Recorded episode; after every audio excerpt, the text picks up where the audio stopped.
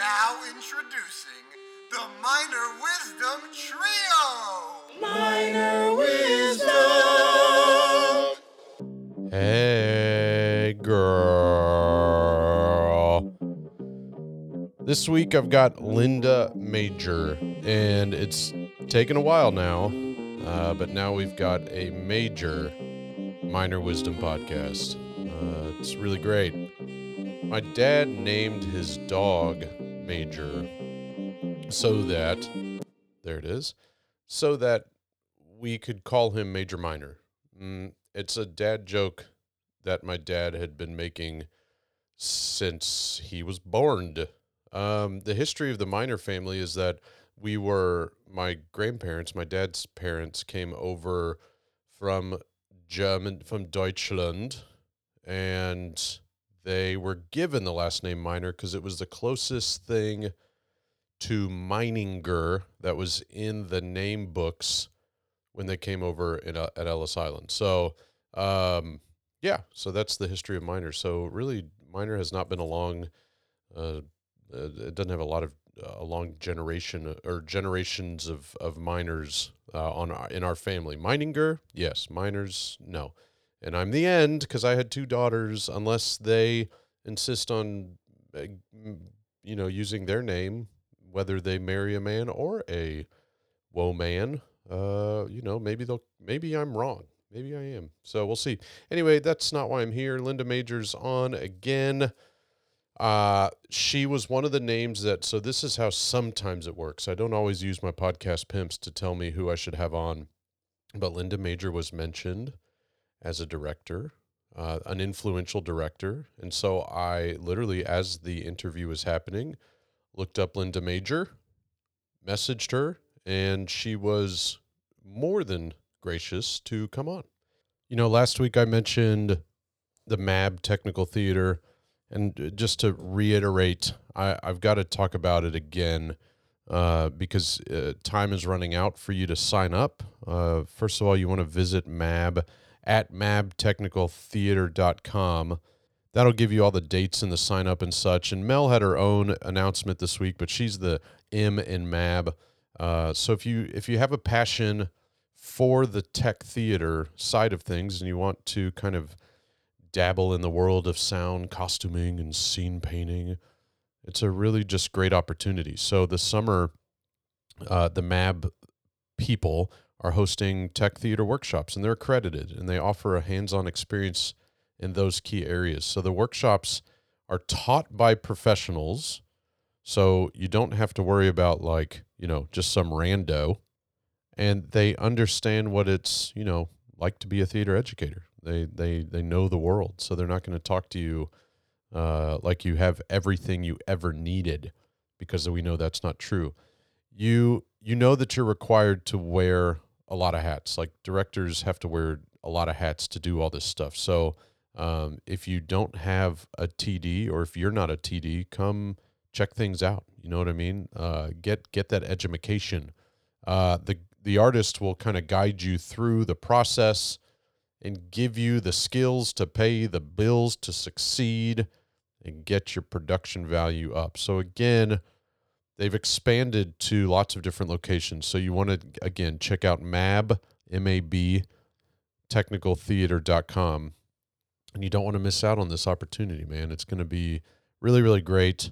Uh, you get to explore your passion in all things tech. Tech. So sign up for those workshops now. Uh, I am leaving the classroom. I am not leaving education. I am leaving the classroom. I am leaving the best technical theater job you could ask for at the John Cooper School. It is 100% the best job you could ask for. Um, I absolutely love the job. I was not looking for a job. This job, kind of in a weird way, uh, you could say fell into my lap. Um, I may have inquired about like what would this job look like, but it wasn't me inquiring because I was ready to leave. It was me inquiring because I'm always interested, and I'm leaving for Covenant. Uh, Covenant Communications is their website, but they are an amazing, well respected audio visual lighting, uh, projections, LED walls, which I'm excited about, and some sound. Some of that stuff, uh, they do it all really, and uh, I'm going to be under the education department team with Katie Cross, with the Katie Cross. She will be my direct boss, which was kind of a rhyme. Katie Cross, my direct boss, is ready to boss. No. Anyway, I'm I'm literally beyond excited. Like I can't tell you. I was I thought I was excited when the John Cooper School hired me and offered me the job. Uh, this is a different level of excitement because I am going to be able to go into classrooms and go into environments where there are people that need some assistance and education in some technical theater fields, uh, and most notably lighting, especially lighting, but I'm willing to offer assistance where I can. Um, and I'm going to be able to impact more people. And uh, selfishly, that's what I like to do. Mm, I like to kind of educate the masses. Uh, when I was a tour guide for the Houston Astros, and one person would show up for a walk up tour, I would, there was a clear difference between that tour and a tour where there were 25, 30 people. Uh, because I just I just enjoy crowds um, when it comes to me entertaining them. I don't necessarily enjoy crowds like at a concert or something, but that's different. Um, but when I'm in control of a large crowd, it's there's no better feeling. So anyway, I'm I'm moving to Covenant. I couldn't be more excited. Um, it's literally just it's an it's a dream job on a different side of the of the like where the job spectrum. You know, whereas John Cooper's a dream job, this is another one. Something else I I didn't mention last week. I don't really know why, but I uh, we're using this stuff called pulp art. Um, it's sprayed cardboard pretty much. It's cardboard. It's, it's pulp. It's anyway and i was cutting some and i cut my thumb real bad that i had to have stitches in my thumb and they stitched me through the nail. That's how bad the cut was. Anyway moving on. So that show that i was cutting some of that pulp art for is a count of monte cristo and if you are friends with me on facebook you're about to get bombarded. Next week i'm going to post kind of a process uh, reel of the set that was built. It is easily from the biggest set I have ever been a part of inside of a black box. Um, that's inside of a black box, not on a proscenium. But this could this this this is definitely something that could have also been in a proscenium space and been just as massive and just as impactful. It is the largest set I've ever done in a black box. And this includes my HSPVA days where we did some big A sets. But this thing from the from the facade, if you're looking at it from the house, looks like oh, it's just a couple walls, right? It's not. I'm gonna do a little video tour uh, next week once it's really all said and done, and we have all the lighting set up and everything. But um, it is so big, um, and it's the show opens next week. We had to make the opening Thursday. Yes, we had the rights because uh, we were going to do a preview anyway, but we are making the opening next Thursday because tickets sold out Friday, Saturday, and Sunday real quick. But if you do have interest, you know, reach out to me. I'll try to squeeze you in. But uh, it's a Count in Monte Cristo. Uh, should be a relatively good show. Now, keep in mind, this school is not known for its acting prowess. Now, we have had Mallory Bechtel at the school and a couple of other halfway decent, uh, successful actors and actresses, but uh, we're not turning them out like uh, you know, like uh, like other schools, you know. So anyway, that's it. That's enough rambling. I hope everybody's doing well. Uh, I hope you're you know ready for the end of the school year. Um, you know, we're gonna start uh, uh, wrapping things up relatively quickly. We got STAAR testing coming up. We don't do STAAR, but my daughter does. And so it's just like the end of the year is upon us. It is here. It is here. For some of you, it's six, seven more weeks. For some of you, it's less. But I hope you're all pushing through. This week, again, I have Linda Major on. Uh, man, maybe it's Linda Mejor. No, it's Linda Major. But uh, she's on. It was a really fun chat, and I hope you enjoy it. Please continue to support the podcast, leave a review, some stars, good stars, lots of stars, purchase a shirt, all the good stuff. Yeah, enjoy the, the, the interview. I grew up in a very small town, uh, North Texas, Pilot Point, Texas. And I promise you, they did not have theater in Pilot Point, Texas. But as a kid, uh, and I was the youngest of five, I guess I was a diva from the very beginning. I loved any type of performance that I could do. So I had my own love of theater without really any exposure. My parents were great, but uh, they certainly didn't expose me to the arts. So whatever I did, I learned through reading and I don't know, just experimenting on my own. So that was kind of my, uh, you know, background in not having theater. In high school, uh, it was offered one semester, and she was a beautiful woman named Sunny Yates. And I thought I'd died and gone to heaven because I had a theater teacher. And she was there one semester. Not sure whatever happened, but um, unfortunately, I never even got to do one act play. Didn't know what one act play was. So I was about as green as they come. But um, I decided I was going to go off to college and I was going to major in theater.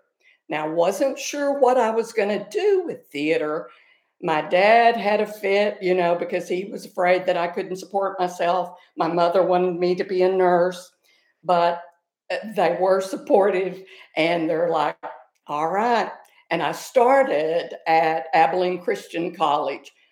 At the time, wasn't the best theater program, but uh, somewhere along the way, as I was deciding, no, I probably wasn't going to pursue acting as a career. I guess it was really my junior year that it kind of hit me that it's like, wait a minute, I love this and I love theater. I love kids. I'm going to teach theater. And so that was kind of my pivotal moment. Um, when I decided to go into education. Ended up um, graduating with a BSE in education from Mary Hardin Baylor. And I had a teaching certificate at the time. I think speech and theater were kind of combined and an English background. So, right after I got my degree, I got to teach at a middle school for one year in Killeen and then from there, um, I was married at the time and we moved to Alaska. So that was a really big change for me. And it was really hard to get a job teaching in Alaska. Number one, they paid extremely well, but I was just new and green and went in and told them, oh, yeah, I can coach basketball. Sure. I can do cheerleading. Yes. And by the way, if I could just have a theater class, you know, so I didn't get my theater class, did have to coach basketball, which I knew nothing about. And I did the cheerleaders. So, but I loved it up there. I made some of the closest friends and just the environment um, was really special. And that's where my daughter um, was born in Alaska. So uh, we have lots of really good memories. And I taught there for three years. And then we got out of the military, came back, went to where I was comfortable again, which was the Killeen School District, and got a job at, I believe it was Smith Middle School. Once again, that was my comfort zone. It's like, not sure about high school. And uh, taught there and then my son was born. And so, well, actually, before my son was born, we had moved to Leander and knew I wanted a job in the Austin area somewhere. Uh, but at the time, I was eight months pregnant when I was interviewing. And I went to Georgetown, interviewed, and I think they thought I probably couldn't do the job with a brand new baby on board. But I went to Leander and I tried to hide that I was pregnant by keeping a briefcase in front of me. And uh, I was hired and absolutely loved it. And I taught in Leander for the next 40 years. And it went by, I mean, you know, just a snap of the finger. Uh, it went so quickly.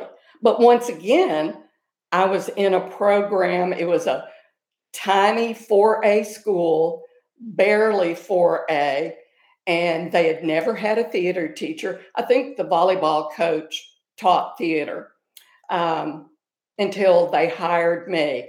So I was just naive and just had a quest to do something. So um, I think my first one act play, well, I had no stage, no money, and I had 11 students in my program. And four of them were senior guys. And I said, we can do a show. So uh, that's what we did. And so the night before my very first one act play, uh, I, it was on UT campus. It wasn't Hogg, but I forget which Not, space it was. It wasn't Bass, was it? It wasn't Bass. Yeah, it, Bass. it was a real little okay. one, but I'm not sure which one. Yeah. And so, uh, yeah, I had no idea what I was doing. And I had pulled together a set the play was Gloria Mundi, which they're supposed to be all these normal looking people, and you find out they're really crazy. So that was my show. But I went down there and I saw all this gray stuff. And I'm like? And I saw and heard another school talking about it. And I said, well, we've got to use some of that too. So this one senior guy that I'd taken with me, we come back to Leander.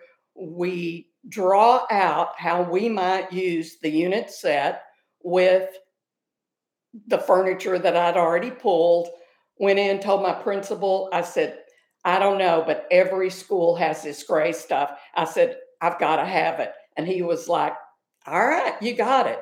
His name was Charlie Rouse.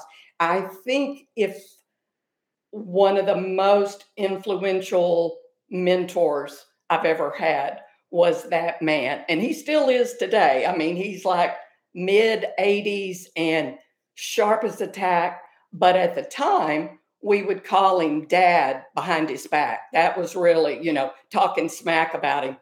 And uh, I've never met a more supportive man. And man, he was for the teachers. So, uh, anyway, on down the line, I certainly did get my UIL set but the night, I mean, then the day of the show, right before we went on, I was sitting outside and I was just crying because I thought there's going to be a judge, the one judge, it's going to tell me I don't know what I'm doing and that I certainly shouldn't be in educational theater. And my group of seniors came up to me and they just said, You got to get it together. You know, we got a show to do. And that was kind of my history of uh, starting out in Leander High School. And it ended up with those 11 kids growing to the program of what it was when I retired in 2020. You know, so it was, uh, and lots of amazing shows uh, that happened along the way. I had uh, fabulous directors that I learned from. And because I didn't have the exposure, um, like someone getting a degree from a large university and was taught all of this, um, I just had to learn it on my own. And through reading, through studying, and through, I guess, not being afraid to try. You know, it's like my third year, I want to do Moliere. Okay, I'm going to do it. And I got my cosmetology lady on board, and she did these enormous hairstyles for me. I mean, there wasn't any show because I was probably too ignorant to know that that I couldn't do. And so that's what I did. And I think it took um, 10 years. I after my third year, I never lost district again. But so I think I made 19 appearances regional, uh, four to state, um, and a lot of area. So, uh, but the program continued to grow.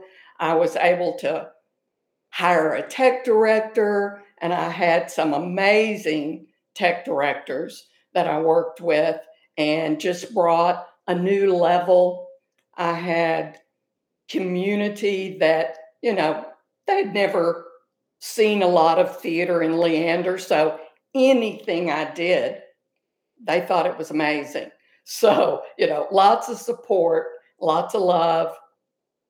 And uh, that's kind of where I think in, I guess it was in 1998, I decided, though, I'd been at Leander a long time. I decided probably it was time for a change.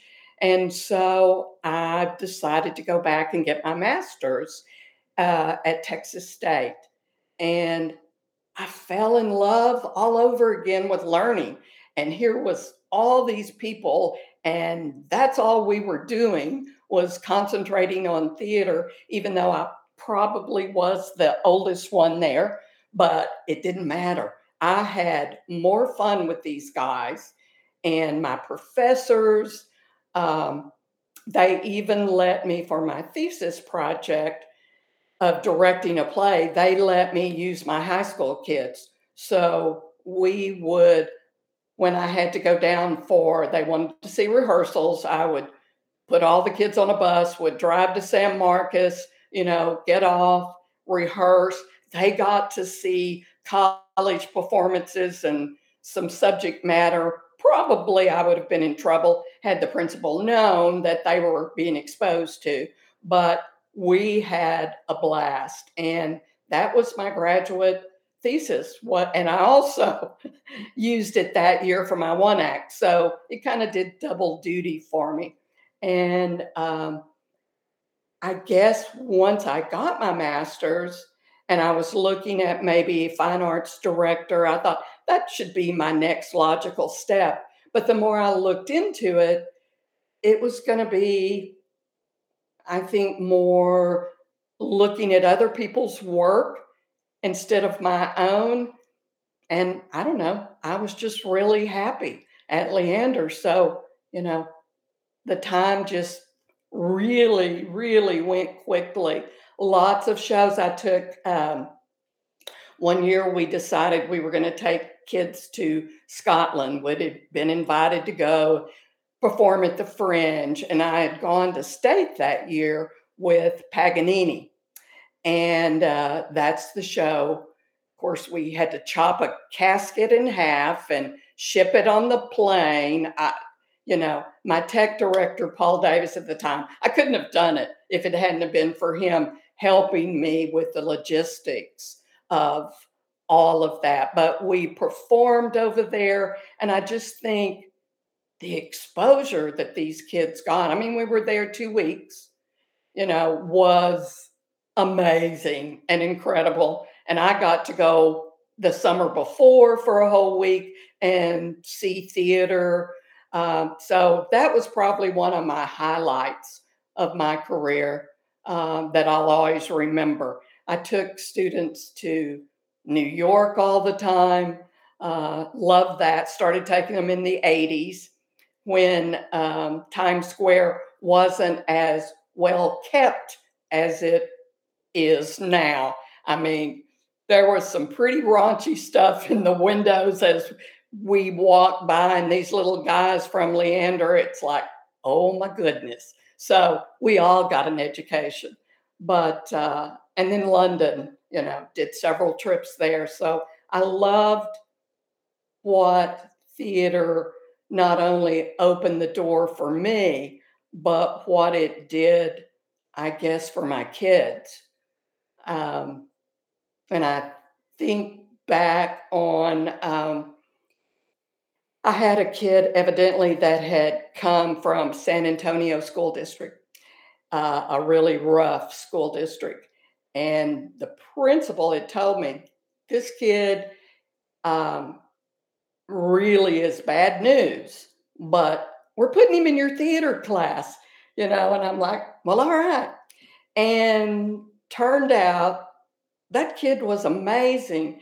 And I'll never forget after his first show with me, he came backstage and he said, I had no idea I had this much talent. And I guess that'll be with me till my dying day as well, you know, to see that spark go off in these kids. It, you know, it's a high that uh, I don't know, you can't compare. Yeah, to to speak on that last little bit you said about you know a a student a, a misdirected student, right? Uh, it, and you experienced this, I'm sure. But when I was in public school, private school now, we we don't have ARDs and we don't have. There's not a lot of identification of students with any sort of behavioral issues or anything like that. It's kind of uh, that's a whole nother topic. But uh, but in public school, you know, as everybody knows, you do the ARD thing, and um, they'd go around the table and they'd ask the the geometry teacher, "How is this kid?" and they would give a report, and so on and so forth. then they get to the theater teacher, and you're like, uh, I don't even know what you guys are talking. Like this kid is amazing in my class, um, yep. and and there's something and and there's nothing uh, there's nothing that we can do for professional development. It's something that I think if a theater teacher figures out how to teach teachers what it is that we do in the classroom that gets these kids to respond the way that they are looking for, then that teacher is going to make thousands and thousands of dollars um, off of professional development. But it, there's it's just it's something that can't be taught to you know other the the core quote unquote teachers. Exactly. It's yeah. no, I, I agree a hundred percent with you. And so many times that is the case. Yes. Yeah. So uh, I guess I didn't know that Paul Davis worked with you, but but oh, Paul's on the we, short list of I've got it scheduled to interview him too because I'm an HSPVA grad, so I've got to get you know oh, uh, Paul in. Let me but, tell yeah. you, I've never cried so much. We worked together 13 years. Yeah and he will tell the story on me that and you know he was brand new teacher and, and i just appreciated his work so much that he was had an apartment and he was going to buy some furniture and he said i'm going to put it on a credit card but I, I don't know i said yeah i said you know you're making a good salary now and so later on he accused me of making him go into debt so i would stay so yeah. he would stay and uh, yeah, he's an amazing. I learned a lot from Paul Davis. Yeah. Um, amazing designer and uh, funny. You know, we had the best time. Would go prop shopping and you know, go to these antique stores. I mean, things changed a lot. When I first started, I would just go to the principal secretary and I would say, okay, Minnie, I need five blank checks because I'm going to go prop shopping. Well, now, you know, it's quite a different story. But uh, Davis and I used to do some serious prop shopping. So That's great. He'd be fabulous. Yeah, he's he's he, see, he sees the world from a different perspective than most. So uh, yeah, great great guy, and I love what he's done at PVA and um, he's really struggling over there with that brand new, beautiful, state of the art school. I know. So. Oh yeah. Yeah. you know, I got to judge with him. In fact, just last week. Yeah.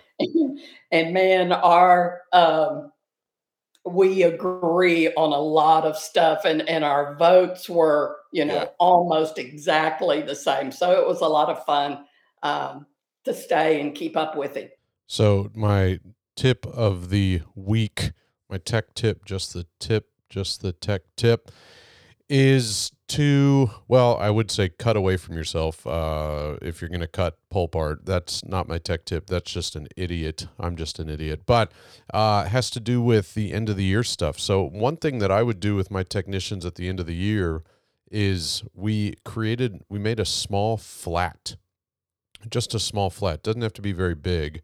You know, I would say at least a foot by a foot. So, you know, an, an example of a small flat. And then we learned painting skills on it. And that's a suggestion I would give to you. Um, train your kids how to clean up the paint, go get the paint. You know, the first couple of days is going to be rough, but by the time you've done it for a few days with your students, they come in, they get the paint, they do what you've asked them to do paint brick, uh, paint um, uh, wood, grain, uh, paint stone, whatever it is that you want them to paint trees, happy trees like a Bob Ross. And it becomes a great end of the year project for them and a way for them to kind of not think about all the testing and all that stuff. It turns into art class, but it's also a skill that you need for them to understand in order to create beautiful sets. You you mentioned that, and this is fresh on my mind because I just contest managed a contest that uh, had a new adjudicator, someone that that this was their first contest, and I knew that uh, it was kind of me throwing a bone to them to kind of get their their feet wet a little bit. And one of their fears was, I'm not going to agree with the other judges or the other adjudicators, and that was it. That was their only fear. Um, it, do you is that common? Is that like a because I've never adjudicated. Yeah, no one, uh, no one wants to be the odd man out. Yeah, you know, right. the other two judges placed them second and first, and you gave them a six. Yeah. But you know, this is my second year to judge, and I know I had those fears my first year. I don't so much anymore. In fact, Travis Poe, I was judging with him the other day, and he said, I said, Oh, I don't want to be the odd man out or something.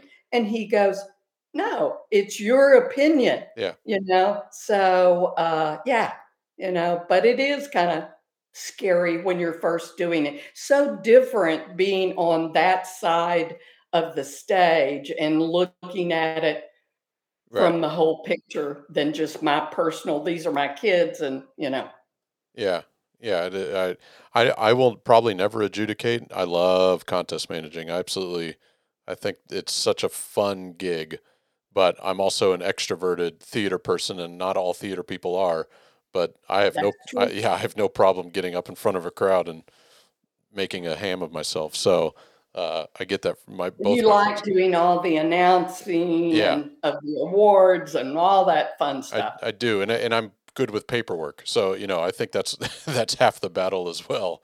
So oh yeah, yeah, perfect. I have another dear friend, and uh, certainly she's a contest manager, but she was the director, Jerry Blake, at yeah. Cedar Park oh, High yeah. School, and now she does a lot of contest managing and she's amazing. Yep. And I'm like, ooh, you have to work too hard as contest manager. Yeah. I think I'm better adjudicating, you know. Yeah. She's actually one of the reasons I I do contest manage is because uh, Philip Taylor had her yes. con- contest manage.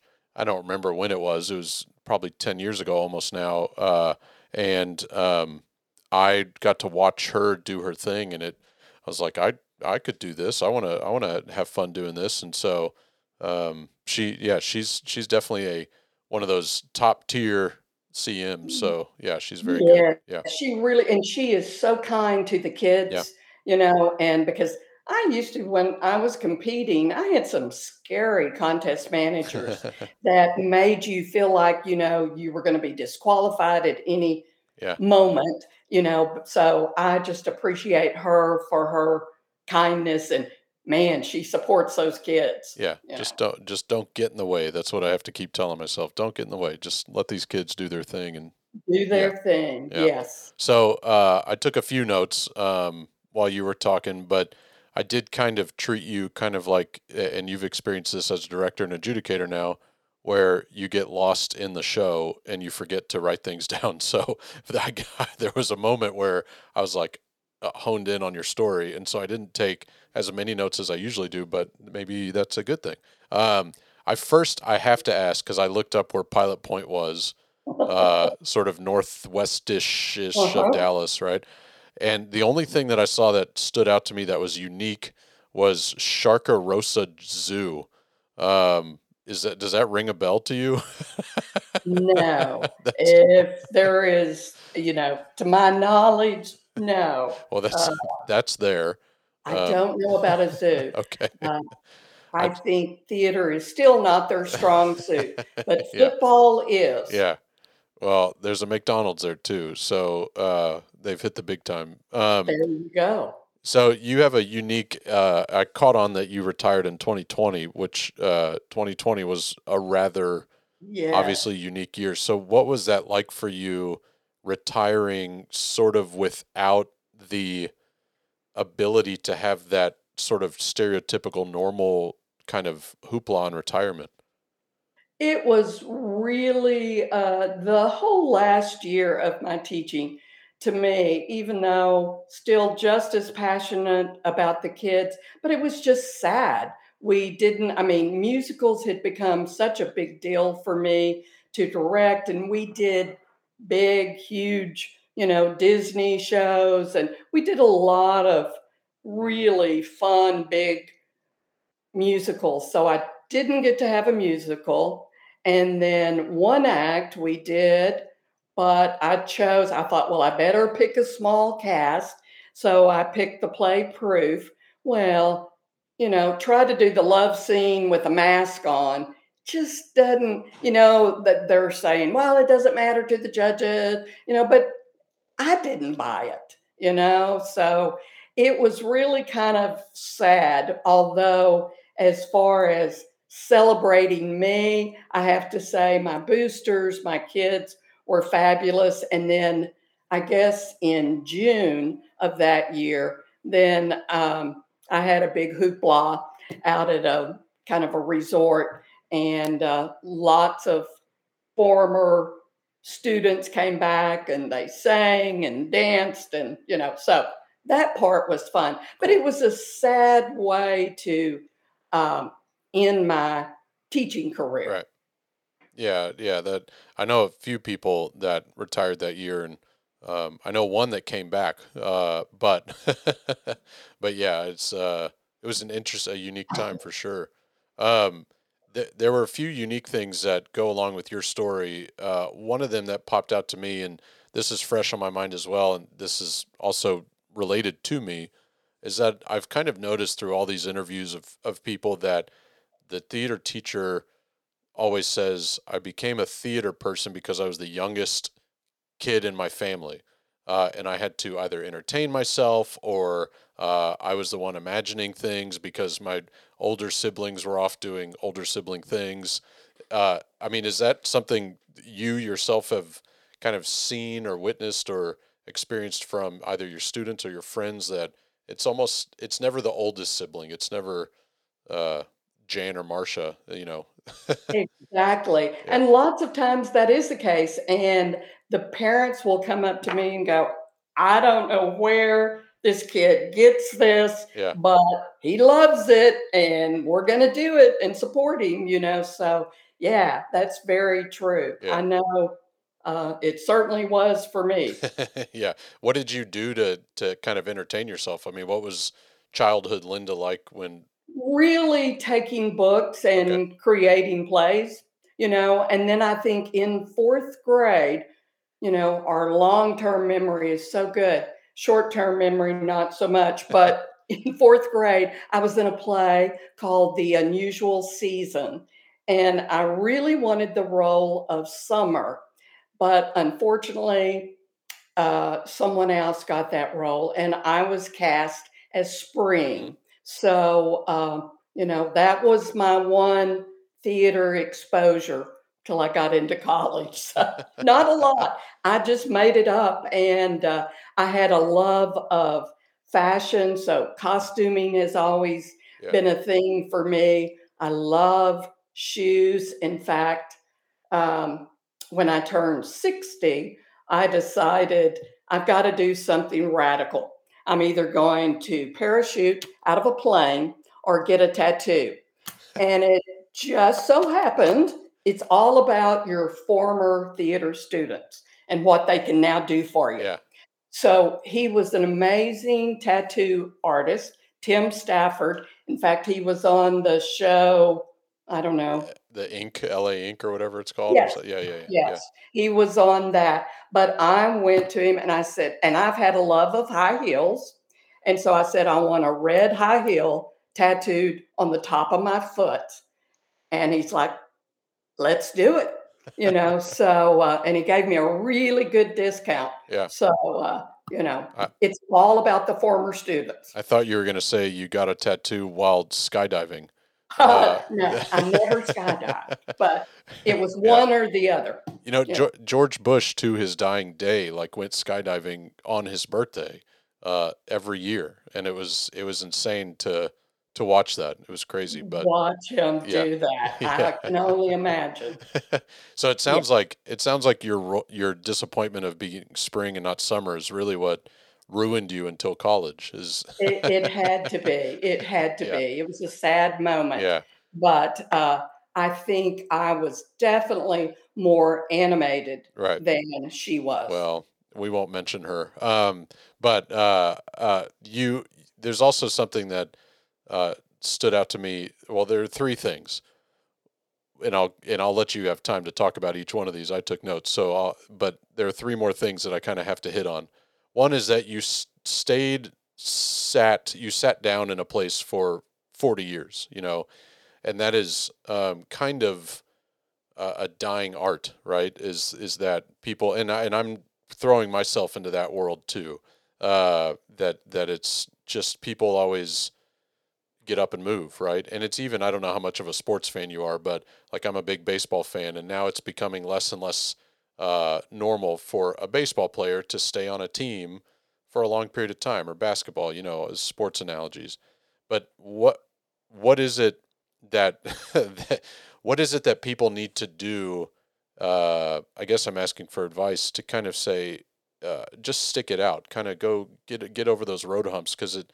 I'm I'm sure all 40 years, although the big picture was amazing, you know, you had your moments of like, the, I I could do something better, and then you just push through it and you get past it. But uh, how did you end up doing that? Well, I think for me, um, and I know this, you know, sounds so cheesy. I had fabulous administrators all through my career. And I think that is the number one thing. I had one administrator, he goes, Well, what nasty show are you going to do this year? You know, and he would always accuse me of, do, and then he would go, Well, do you think we could win with that? And um, I don't know. I just had the gift of gab with them. So they supported my program. And then when it came the time, which I think is what spurred me to go um, work on my master's and thought it is time for a I mean, who stays in a job this long? And uh, so I think, but what that did was just ignite my love of learning again and exposure to areas that I hadn't had in my undergraduate, you know, degree. So for me, it just, and then, you know, like Paul Davis coming on board, that was another, you know, it's like, wow, he loved historical, or he loves historical uh, fiction. And so I had not done a lot of plays in that time period. And man, once again, we learned about it and had a blast doing it. I think I've just had fun. Yeah. And the kids, I always used to tell the kids, I'll know when it's time to retire when I stop laughing. Yeah. Well, you know, that never happened. Yeah. And um, the joke was, I mean, I'll have from 10 years ago, they will say that I told them I was retiring that year, you know. So Yeah, it became a joke. And then I don't know, you know, you get busy with life. And, you know, I raised two kids in the district. And then uh, there might have been a divorce. And, you know, so lots of life things happen. But where I was most, com- I always said, probably a better um, director than maybe wife. But um, the thing about theater and being at Leander High School, it was home, you know, and no matter what a cruddy morning I had had, I come in, I see those kids' faces. and It's like, you're driving me crazy, but let's do it, you know. Yeah. So I think that's how I got through it. Yeah, that's good. Uh, and and you also mentioned that you taught yourself a lot. So, uh, and then went on to say that you did kind of big, extravagant musicals. So, uh, how did that process work for you? How did you end up going from kind of really never doing theater until your college days to learning, directing, producing, being a theater teacher for a musical is not easy at all. Um, Right. how'd you, how did you, did you, I'm assuming you slipped and fell a couple times and until you figured it out, Oh, but yeah, uh, many times. yeah, But I surrounded myself too with really good people that could help me. I mean, when I first started directing and first couple of musicals, yeah, it was just me and a piano player, yeah, you know, and that's kind of where we started. But, you know, I'm a very competitive person and, um, you know, I wanted it to be bigger and better. And, you know, um, if I didn't know a particular time period, I would read and research and just did the work on my own. And um, I think if there's, as I'm judging now and looking at some of these very new directors, you know, it's okay if you don't have a lot of experience. You just got to get in there with your kids and, you know, let them help you, you know, figure it out. I might be blocking a scene and I'm going, guys, I'm having a meltdown here. Ah, It's not working. What needs to happen? yeah, nine times out of 10, you know, they've got a better answer than you. So, you know, it just kind of evolved. And um, one woman said one time, she says, I just want to come and observe you and see how you do this. And I said, You're more than welcome to observe. I said, I don't know how I do it. It's just, you know, it's inside me that um, I want to tell that story. And uh, watching I, my last musical that I did get to do was Mary Poppins. And we brought, I don't know, two or three middle schools over like the sixth grade class, watching them as the characters flew. yeah, And, you know, yeah, yes, at the very end of that show, every sixth grader was just up on their feet and yeah, cheering. And I was sitting there crying, you know, wow, they're, it's pretty powerful. Yeah, it's again, it goes back to what I said 20 minutes ago about it's hard to tell people and get people to understand exactly what it is we do. It, you, like you said, you can come observe, but uh, unless you just kind of do it, you know, Yep. um, you really don't know. So that goes to my next question. How, did you have to kind of teach yourself how to work with somebody, work with a technical director, uh, you know, work with kind of a, a partner in crime, a co-director, if you will? Because I know lots of people, and I and I'll say my own story real fast, but um, when I my second and third year teaching, I taught with Pam Wilson, who also, by the way, uh, did the whole "I'm going to retire this year, I'm going to retire this year," and then ten years later retired. But Exactly. but uh, I had a hard time working with her, uh, not for her, not with any anything against her, but it just being uh, a punk kid at the time that um, had trouble letting go of control. Right? Uh, was there anything that did you experience any of that, or did you have a hard time kind of adjusting to kind of allowing somebody else in?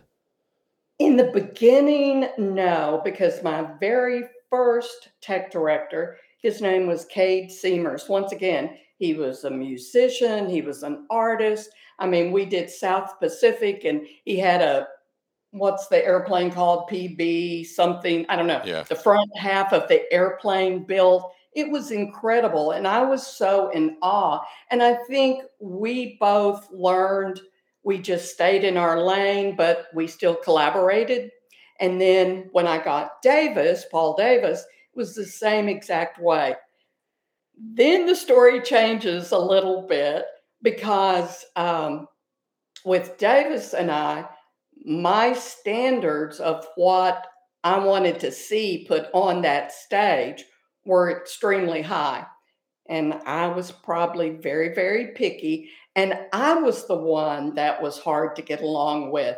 I mean, I had some lovely tech directors after that, but I I am sure I probably made them feel at times that they weren't up to par with Paul Davis. So it became uh, a little bit of an issue. And it only happened usually at musical time when it was the most stressful. One act was kind of always my baby, and they were there to support and give me the set that I wanted. Musical, you know, we did have to collaborate a lot, and I'm sure I was not always fun to work with. That's good. That's reflective, and that kind of leads to uh, one of my wrap up questions, and that is, what have you kind of in your retirement now? What have you learned? Uh, you're a lifelong learner. You're an educator. We are. We learn forever. Uh, in these past couple years, what have you been able to learn that's new for you? Well, certainly the adjudicator. Uh, becoming an adjudicator um, has been a huge uh, honor for me to continue to try to help kids and um, hopefully give them critiques, something that they can take away from, you know, the contest. I also work with through Region 13. I work with um, new teachers that are getting certified. So I go into their classroom. So, you know, I can't get away from education. And um, I did adjudicating this year for musicals. So um, I think I'm directing this summer, uh, you know, through uh, CYT, and uh, we're going to be doing a musical. So I guess I'm not near. I'm not through not yet. so, what? I'm going to uh, keep learning. You you you adjudicated for the Hellers? Yes. Okay. Uh, just clarifying that it wasn't uh, T- Tommy Tunes or, or, Dallas Summer. Um, but uh, so final question then, and I've asked this of a few people that kind of have a similar-ish story to you in that um, the, they they weren't really brought up in the world of theater, right? And kind of dove into in their first real strong experience, you know, day in and day out was their first day teaching, right? Um, what is something that Linda now would tell Linda then uh, a bit of advice or don't worry or do this or don't do this uh, uh, you know your first day or, or, or, so of teaching? I think uh, just having the confidence because i certainly even though i jumped in and i wasn't afraid to jump in and try shows that might be deemed very challenging. Um, I think that I always didn't have the confidence.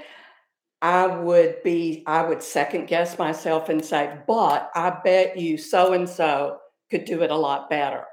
And then lots of times I found out they had never tried.